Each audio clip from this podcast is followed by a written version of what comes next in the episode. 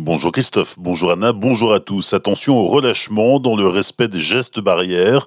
L'Agence régionale de santé juge préoccupant les indicateurs de l'épidémie dans le Grand Est. Port du masque, désinfection des mains, respect de la distanciation sociale. C'est lassant, on en a marre, mais c'est toujours autant d'actualité. Seuls 52% des habitants du Grand Est disent respecter les consignes sanitaires et les autorités constatent aussi de plus en plus de rassemblements de personnes qui sont autant d'occasions de contagion.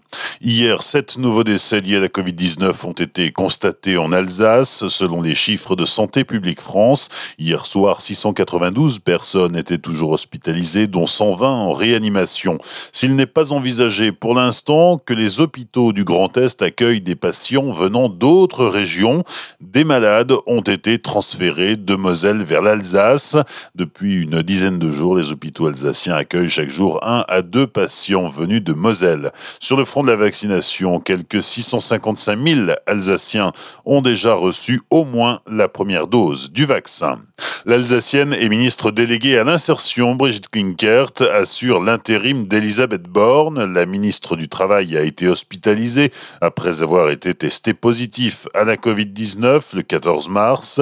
Brigitte Klinkert travaille en tandem avec Laurent Pietraszewski, secrétaire d'État chargé des retraites et de la santé au travail.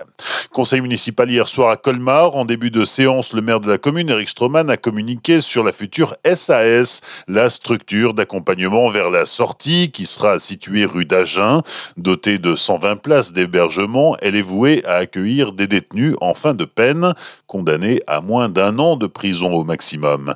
L'objectif étant de les intégrer dans un parcours de formation et d'emploi. Cette structure est tournée vers la réinsertion sociale, la vie en collectivité, la socialisation, l'autonomie et la responsabilité.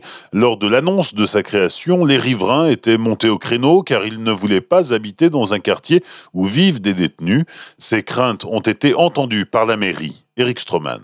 Il y aura une entrée principale à partir de la rue d'Agen. Nous sommes à proximité de l'agence Pôle emploi, du SPIP aussi, de services de prévention, et donc de l'espace Milupa. Hein. Et il s'agit donc d'une rénovation urbaine d'une friche. Alors, nous avons vraiment travaillé, et il faut saluer le travail fait par l'agence publique pour l'immobilier de la justice, à une parfaite intégration de ces bâtiments dans son environnement. Vous avez un petit mur d'enceinte à l'intérieur, si vous voulez, du site, avec le centre de détention, évidemment, des fenêtres qui donnent vers de la prison, donc il n'y a pas d'ouverture vers l'extérieur. Et ensuite, surtout ce qui était très important aussi, vous avez sur la partie gauche, et là on a tenu compte des remarques des riverains, un espace végétal entre les riverains et le mur d'enceinte. Un espace très très large qui sera végétalisé. Des propos recueillis par Pablo Desmar, les travaux de ce projet à 24 millions d'euros débuteront en septembre prochain pour être achevés courant 2023.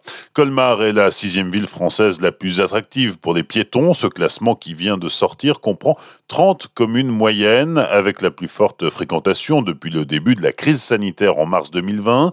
Les villes distinguées se démarquent par leur résistance face à la crise. Cinq facteurs clés de la réussite des centres-villes ont été identifiés la reconcentration des activités, la rénovation du patrimoine historique, un management du centre-ville volontariste, un tissu de commerçants proactifs et un équilibre entre accessibilité et pacification du centre-ville.